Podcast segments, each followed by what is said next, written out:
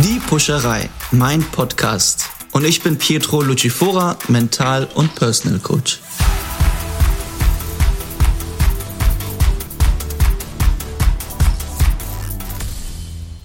Ich freue mich heute, einen besonderen Gast in der Puscherei begrüßen zu dürfen. Ein Gast, der in seinem vollen Terminkalender Zeit gefunden hat, heute bei mir im Studio zu sitzen und mit dem ich heute über seine Geschichte und seine persönlichen Herausforderungen sprechen darf. Ein ehemaliger Fußballprofi, der gerade vor ein paar Tagen seinen 31. Geburtstag gefeiert hat und ob er sein neues Lebensjahr besonders feiert und welche Botschaft er für die Menschen da draußen hat, das und noch ganz viel mehr will ich ihn jetzt fragen. Ich begrüße ganz herzlich bei mir in Hamburg Daniel Engelbrecht. Vielen Dank. Danke, dass ich hier sein darf. Ich bin total glücklich. Wir haben jetzt viele Monate gebraucht äh, in diesen Kalendern heutzutage und äh, die Situation, wie sie da draußen ist. Und ich freue mich, dass wir live äh, hier sitzen können. Ich auch, absolut. Bin ein Fan von Präsenzveranstaltungen. Sehr gut, das bin ich auch. Weil wir beide Fußballer sind, habe ich mir ein Warm-up überlegt, um ein bisschen lockerer zu werden. Das ist ganz interessant, weil vielleicht wird uns nicht jeder verstehen, aber du wirst genau wissen und alle Fußballer werden genau wissen, was ich meine. Ah, also, Predator oder Nike Vapor? Predator. Risiko oder vorher annehmen? Risiko. Ole oder Joga Bonito? Ole. FIFA oder Pro Evolution FIFA. One Touch oder wenn es geht, vorher tunneln? One Touch. Jetzt musst du jetzt sagen. Ne? Ja, die Seriosität steckt noch drin. Okay. Bundesliga oder Premier League? Bundesliga. Ronaldo oder Messi? Ronaldo. Haaland oder Lewandowski? Lewandowski. Ah, was unentschlossen. Wer wird Champions League-Sieger dieses Jahr? Boah, jetzt hast du mich auf dem falschen Fuß erwischt. Ich sag Bayern. Bayern? Oh, da bin ich gespannt. Äh, Raute Mittelfeld oder Doppel 6? Beides nicht unbedingt meins. Sondern? Ich würde 4-3-3 mit zwei Achtern nehmen. Ah, okay. Auch nicht schlecht. Pressen oder ab der Mittellinie kommen lassen? Pressen. Mutig. Mhm. Sehr gut. Bauch oder lieber Kopfentscheidung? Bauch. Bauch? Ja. Okay. Äh, wenn du scoutest, eine Fähigkeit, was ein Spieler haben muss, damit du ihn sofort haben willst? Zwei Sachen, Talent und Mentalität. Okay. Und als letztes, muss keiner verstehen, aber wichtig für Fußballer, Salsa oder Hip-Hop? Hip-Hop. okay. Sehr gut, jetzt sind wir warm. Also Daniel, für die, die dich nicht kennen, äh, du bist ehemaliger Profifußballer, hast unter anderem für Leverkusen, Alemannia Aachen, die Stuttgarter Kickers, den VfL Bochum gespielt und bis 2013 äh, während eines Spiels mit einem Herzstillstand auf dem Spielfeld zusammengebrochen. Nach einer Reanimation, vier OPs und dem Einsetzen eines Defibrillators bist du Ende 2014 als erster Spieler tatsächlich äh, in Deutschland mit einem Defi als Profi zurück aufs Spielfeld gekehrt. Wann genau hast du entschieden, trotz dieser krassen Erfahrung, bei der du den Tod quasi von der Schippe gesprungen bist, das Leben an dir vorbeigezogen ist, trotzdem äh, in so viel Leistung äh, wieder zurückzukehren? Was waren da die Momente, wo du gesagt hast, ich will trotzdem zurück? Also so eine bewusste Entscheidung dafür getroffen habe ich eigentlich nicht, weil es niemals zur Debatte stand. Ich habe nie irgendwie zwei Optionen in Erwägung gezogen. Nachdem die Herzmuskelentzündung diagnostiziert wurde, war für mich klar, ich will zurück auf den Platz. Kostet es, was es wolle, und ich bin bereit, jedes Risiko dafür einzugehen. Deswegen hat sich nie die Frage aufgetan, soll ich es machen oder soll ich es nicht machen. Ich habe alles in Plan A investiert, um irgendwann dann wieder zurück auf den Platz zu kommen. Und was mich dann dazu angetrieben hat oder was mich nicht hat aufgeben lassen, war halt, ich habe damals ein Zitat getätigt, ich würde das heute nicht mehr so sagen. Das hieß, die Liebe zum Fußball war einfach viel größer als die Angst zu sterben. Und das war so der Satz, der mich wirklich tagtäglich angetrieben hat. Okay, wenn du sagst, du würdest diesen Zitat heute nicht mehr sagen, wie würdest du es heute verändern, dass es richtig ist? Ja, das ist eine sehr gute Frage. Ähm, die Liebe zum Fußball ist immer noch groß, keine Frage. Aber die Angst zu sterben ist definitiv größer. Und ich würde nach wie vor alles für meine Ziele tun, aber nur bis zu einem gewissen Punkt, wo die Gesundheit nicht drunter leidet. Und da bin ich auch der Meinung, man soll und man muss auch über Grenzen gehen, um irgendwann an seinen Zielen anzukommen. Aber wenn es darum geht, dass die Gesundheit drunter leidet, dann sollte man sich die Auszeit nehmen und seinem Körper auch die Ruhe gönnen. Also ich kann das ja super nachempfinden, weil ich auch mit dem Berufssport aufhören musste äh, anhand einer Verletzung. Und äh, zum Thema Liebe habe ich recherchiert, dass um diese Applikation bei dir äh, richtig gut einzusetzen, äh, ist es besser zu erfahren, sozusagen, wann, wann dein Herz tatsächlich stolpert. Und dann habe ich gelesen, musstest du in den, er in den zehnten Stock laufen korrigier mich, ob es eine Info ist. Die ja, nicht so, also die Tatsache stimmt, dass ich ein bisschen gelaufen bin. Okay. Aber es ist auf keinen Fall so gewesen, dass ähm, mir es befohlen oder empfohlen wurde. Das habe ich alles ähm, aus der eigenen Verantwortung heraus getan. Es ist, bei den Herzrhythmusstörungen muss man wissen, die Herzrhythmusstörungen kommen nicht einfach auf den Fingerschnips. Die sind tückisch und kommen manchmal aus dem Nichts, im wahrsten Sinne des Wortes. Und es gibt nicht immer so ein Patentrezept, wie man sie hervorrufen kann. Während der OP ist es aber wichtig, dass sie da sind. Denn um das für jeden mal so ein bisschen zu erklären, wenn man die Herzrhythmusstörung wegmachen möchte, dann muss der Arzt während der OP Herzrhythmusstörungen haben, damit er sieht, von wo die Schallsignale kommen. Und anhand der Schallsignale kann er sich immer näher an diesen Herd rantasten. Das ist wie wenn wir in einem Raum stehen würden und ihr würdet mich suchen, aber ihr habt die Augen zu. Dann würdet ihr mich nicht finden. Wenn ich aber da stehe und die ganze Zeit am Pfeifen bin, dann könnt ihr euch immer näher ja, an mich rantasten. Das ist ein super Beispiel. Genau, und so habe ich dann in dem Krankenhaus versucht, die Herzrhythmusstörung irgendwie zu provozieren. Und das durch die Bewegung und quasi einer Belastung. Genau, durch die körperliche Belastung habe ich dann versucht, das nicht ganz dem Zufall zu überlassen. Ich fand das sehr mutig, der Liebe zur Liebe, äh, nochmal in so einer frischen Zeit in die Belastung zu gehen, äh, mit dem Risiko, was man ja dann, weil es eben nicht durch Schnipsen geht, äh, nicht weiß, was am Ende passiert. Also das fand ich äh, unheimlich, unheimlich mutig und äh, unheimlich auf jeden Fall. Ja, das war's. ich habe auch gesehen, ich meine, du, du musst, du hast es beschrieben, äh, es gibt einen lauten Knall, der dich gegen die Wand knallt und. Das war der Schock des Defis, ja. Das ist der schlimmste Schmerz, den ich jemals in meinem Leben gespürt habe. Das sind, falls jemand mal in eine Steckdose gepackt hat, die hat 220 Volt, meines Wissens. Der Defibrillator hat 830 und die Regel ist ja, dass ältere Leute einen Defibrillator tragen, die kippen um, werden bewusstlos, werden geschockt, sind wieder da und merken, oh, Rücken tut weh, Zähne tut weh, Nacken tut weh, alles tut weh. Bei mir ist es aber so gewesen, dass ich noch bei mir war. Ich war noch nicht bewusstlos und ich habe das alles am lebendigen Leibe erfahren. Und es fühlt sich an, als wenn man von innen verbrennt und als wenn von außen drei, vier Leute immer und immer wieder gegen den Brustkorb treten. Und diese Schmerzen wünsche ich nicht mal meinen allerschlimmsten Feinden. Wahnsinn. Also ich habe manchmal äh, Leute auf dem Laufband und wenn die Schuhe sich aufladen und so einen Schock kriegen, da zucken schon manche unheimlich zusammen. Ernsthaft? Ja, klar. Also geschweige denn, äh, wie es ist, wenn hier 830 Volt ja. anfangen, dich von, in, vom Gefühl her zu verbrennen und auch Wahnsinn zu sehen, dass das eher ein Leben rettet, statt genau das Gegenteil zu tun, diese Funktion. Aber ich habe gelesen, dass du unter, also danach auch unter Panikattacken gelitten hast, äh, nachdem der Defi dich wieder zurück ins Leben geholt hat. Und es waren ja nicht nur Panikattacken, sondern du hast auch unter Depressionen gelitten, konntest nicht alleine sein und trotzdem hattest du den unbedingten Willen, wieder ins Fußball zurückzukehren. War das dieser Wille, war, war das deine mentale Rettung, wie du äh, aus diesem Tief herausgekommen bist? Weil es, es, verändert ja, es verändert ja dein ganzes Leben. Du hattest beschrieben, in der Zeit warst du auch in einer Beziehung, die auch Krankenschwester war und du wolltest nicht alleine sein. Also das habe ich zumindest, du kannst, das habe ich gelesen. Und jedenfalls wolltest du nicht gern alleine sein. Und wie bist du da wieder war das deine mentale Rettung, zurückzuwollen? Ich glaube, ähm, dadurch, dass die Liebe und die Leidenschaft so groß ist, und das ist jetzt nicht nur bei mir im Fußball so, sondern generell, wenn wir bei irgendwas mit Liebe und Leidenschaft hinterstecken, fällt es uns ja viel einfacher, diese Hürden zu überwinden. Und dieses Zeitempfinden ist ja auch ein ganz anderes, wenn wir bei irgendwas mit Leidenschaft hinterstecken.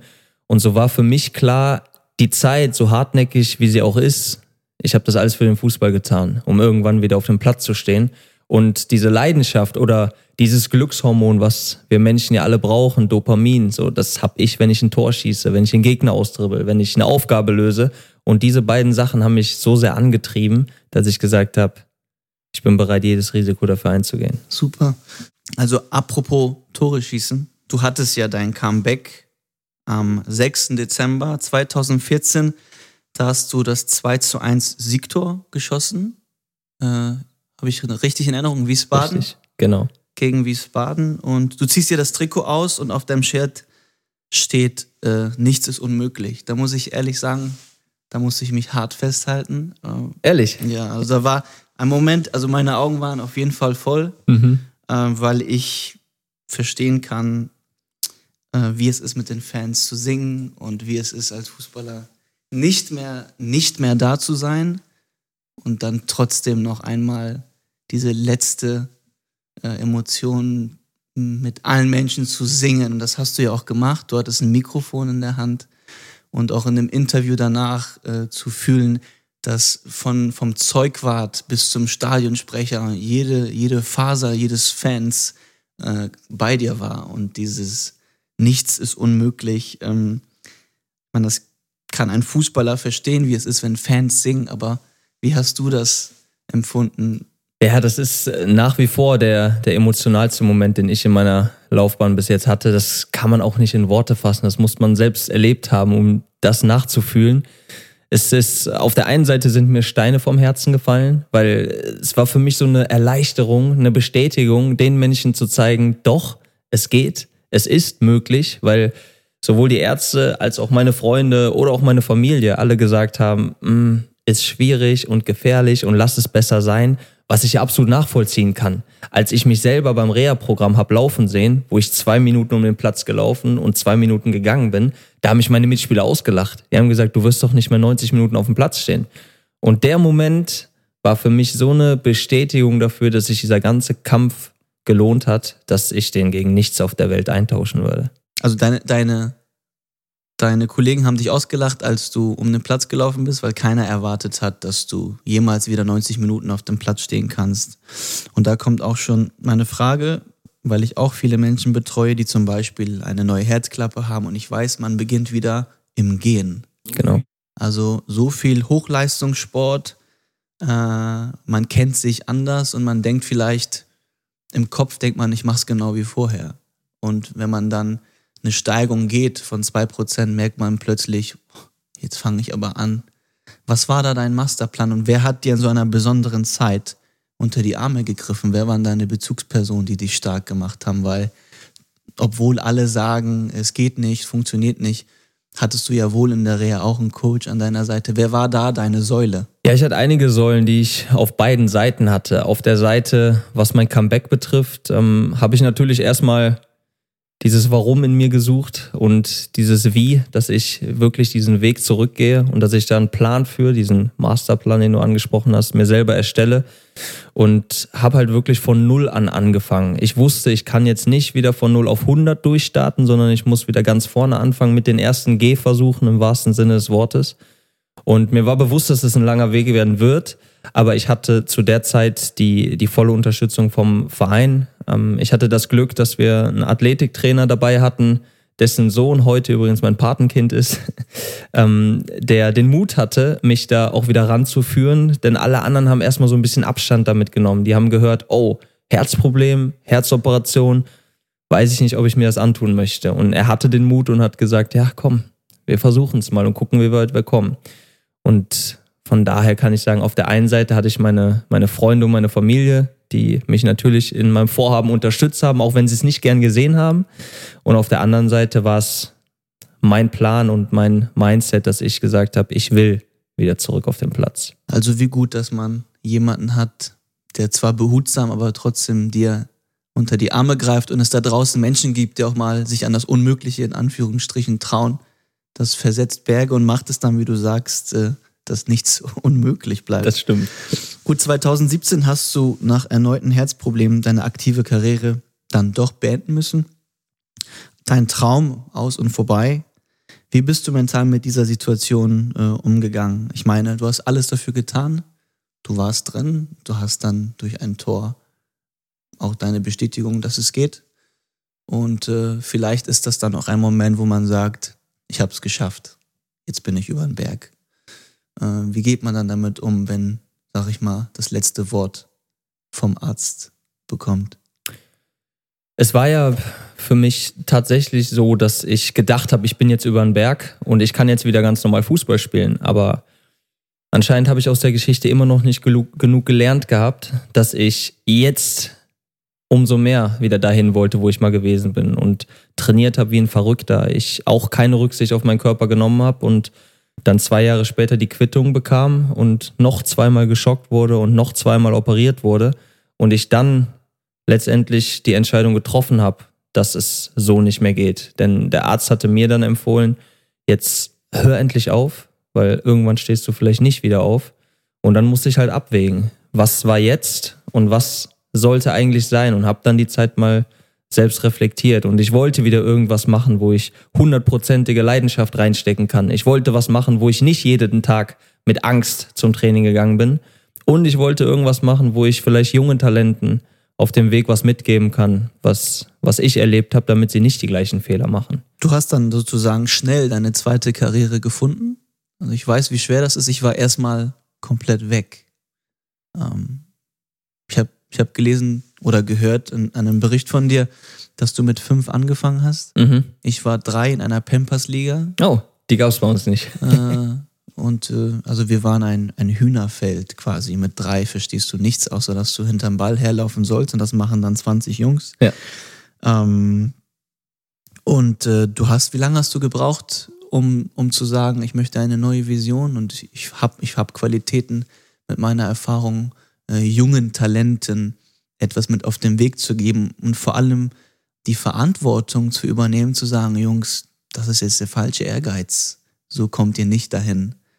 Wie lange hast du dafür gebraucht, um das zu erkennen? Also bewusst die Zeit genommen, um jetzt zu schauen, wo ich vielleicht gut reinpassen würde, habe ich gar nicht getan. Ich bin ja quasi nach meinem Karriereende sofort in die andere Schiene eingestiegen. Ich habe damals mit meinem ehemaligen Mitspieler Dimitrios Gramotzes, wir haben in Bochum zusammengespielt, er ist jetzt auf Schalke Trainer, habe ich zusammen mit ihm beim VfL Bochum die U19 trainiert. Und habe aber relativ schnell währenddessen schon gemerkt, Trainer ist nicht unbedingt meins. Und habe aber da parallel schon angefangen, den Kader für die Saison darauf mit zusammenzustellen. Und habe gemerkt, das liegt mir mehr, das macht mir Spaß, das Scouting ist meins. Und habe so angefangen, für das Scouting zu sorgen und habe dann relativ schnell die Scouting-Abteilung für den Nachwuchs beim VfL Bochum übernommen und habe mich in der Rolle absolut positiv wiedergefunden. Habe gesagt, das macht mir Spaß, das kann ich mir auch vorstellen in Zukunft. Und mit den Vorträgen, die ich heute halte, wurde es dann immer mehr, da die Nachfrage immer größer wurde, gerade zu einer Zeit wie jetzt, wo das Thema Achtsamkeit, ähm, Hingabe und Motivation immer größer wird. Und habe mich dann nochmal für einen Wechsel innerhalb des Fußballs entschieden und bin beim VfL Bochum ausgestiegen und in eine Agentur, aka Global, eingestiegen, wo wir Spieler beraten und vermitteln und ich hauptsächlich mich um das Scouting kümmere. Ich bin ja gespannt, ob ich irgendwann auch wieder auf dem Rasen lande. Äh, ständig schließe ich damit ab und sage, ich mache das jetzt, was ich mache. Und dann kommt doch ein Angebot von irgendjemandem und fragt mich, ob ich doch was machen will. Also diese Leidenschaft äh, bleibt auf jeden Fall für immer.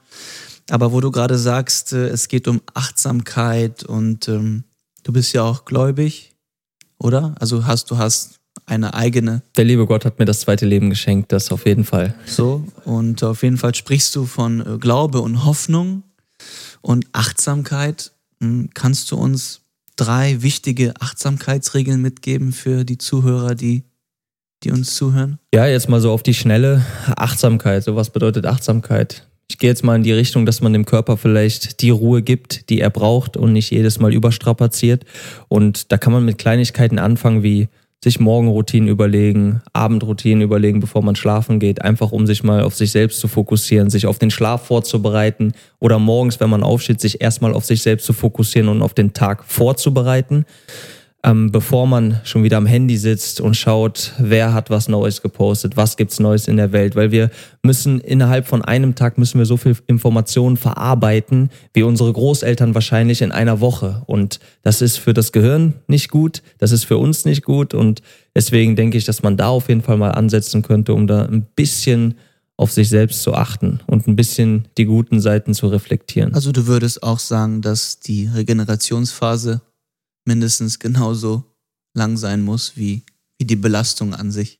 Absolut, also die Regenerationsphase ist für mich extrem wichtig und da kann ich mal einen zweiten Punkt reingehen. Bei mir ist es so, wenn ich merke, die Batterien sind leer oder ich brauche einfach mal eine Pause, dann bin ich auch mal ein, zwei, drei Tage in, weiß nicht, in einem Wellness Center oder in einem Hotel, wo ich mich dann ein bisschen abschotte und mich dann ein bisschen auf mich konzentriere und meinem Körper die Ruhe gebe, weil eins habe ich aus dieser Geschichte mitgenommen und das ist, dass ich meinen Körper auch mal schonen muss. Wir haben in dieser EM gesehen, dass Christian Eriksen einen ähnlichen Schicksalsschlag äh, hatte wie du. Ähm, nicht viele können das nachempfinden, was da passiert, du schon. Wenn du ihn heute vor deiner Brust hättest äh, und es in seiner Zukunft ja auch Fragen gibt, äh, würdest du ihn empfehlen, auch alles wieder auf die Fußballkarte zu setzen und nochmal versuchen, auf den Rasen zu gehen? Ich weiß nicht, was er für eine Diagnose hat. Mir war natürlich schon, als er am Torkeln war, war mir klar, irgendwas stimmt mit dem Herz nicht. Dadurch, dass er einen Defibrillator bekommen hat, glaube ich, dass es jetzt auch keine Geschichte ist, die vom Tisch ist. Und ich sage ganz klar, wenn es kein Risiko gibt, dann soll er es versuchen, natürlich. Aber wenn man jetzt aus dem Aspekt heraus schaut, dass er sich ja damit auch seine Existenz aufgebaut hat, dann würde ich sagen, hör auf weil er hat mehr als genug Geld verdient, so dass er sich keine Sorgen mehr machen braucht. Er kann die Zeit, die er hat mit seiner Familie genießen und ist da zumindest finanziell abgesichert. Okay, so letztendlich würdest du sagen, Leute, es bleibt ein Spiel. Ja, also ich bin nach wie vor der Meinung, wenn man seine Ziele erreichen möchte, muss man auch mal über Grenzen gehen, aber nur bis zu einem gewissen Punkt. Wenn die Gesundheit darunter leidet, dann bin ich absolut dagegen. Das ist doch ein gutes und vernünftiges Schlusswort. Also ich bedanke mich bei dir, dass du heute hier warst, weil Danke auch. ich am Anfang die Pusherei ins Leben gerufen habe, weil ich gesagt habe, ich möchte Menschen Mut machen. Ich möchte Geschichten erzählen, die anderen äh, Auftrieb geben. Und für mich bist du auch ein Riesenvorbild, mit so viel Liebe etwas anzupacken, was das Leben kosten kann. Und äh, solche Leute brauchen wir mehr da draußen, vor allem auf Positionen, die darüber entscheiden, äh, ob jemand einen Weg gehen sollte oder nicht.